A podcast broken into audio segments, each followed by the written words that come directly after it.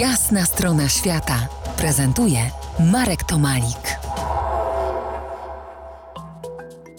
Jestem w gościnie u Jana Dziubyny, animatora tradycji i kultury łemkowskiej, twórcy i gospodarza osady edukacyjnej w malowniczym zakątku Beskidu Niskiego w Gładyszowie. No to edukujmy się dalej. E, do roboty tęgie chłopy. Powiedzmy, że lato schodzi ku jesieni, żniwa za nami, zboże trzeba wymłocić. Proszę powiedzieć, jak młodzież na waszych warsztatach radzi sobie z cepami?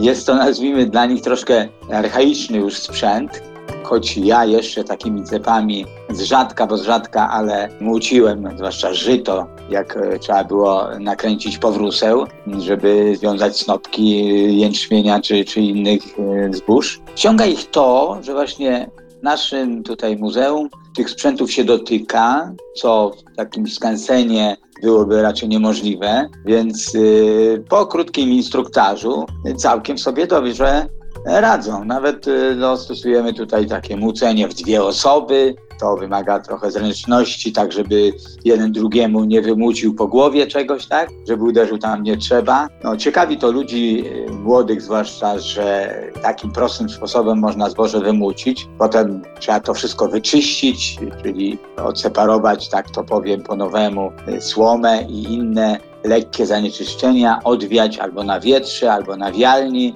no i ostatni etap to y, zrobienie mąki w żarnach typowej, razowej, bardziej lub y, grubej lub y, drobniejszej. Tą regulację też bardzo prostą młodzi poznają.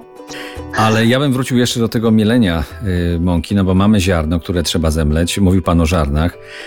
Ale widzę młyn, który bardzo, ale to bardzo porusza moją wyobraźnię, bo to jest y, niezwykły wiatrowy młyn. To jest młyn wiatrowy taki nieduży. On działa na zasadzie takiego typowego koźlaka, czyli młyna, który obraca się, ustawienie jego polega na obróceniu go w stronę wiatru i obraca się wokół własnej osi. Jest to taki młyn tak zwany chłopski. Takie młyny bywały u nas właśnie we wsi. Taki młyn miał mój pradziadek. Zresztą jeszcze są resztki tego obudowy tego młyna, tego domku i cała maszyneria cały młyn, który jest przerobiony na yy, napęd elektryczny.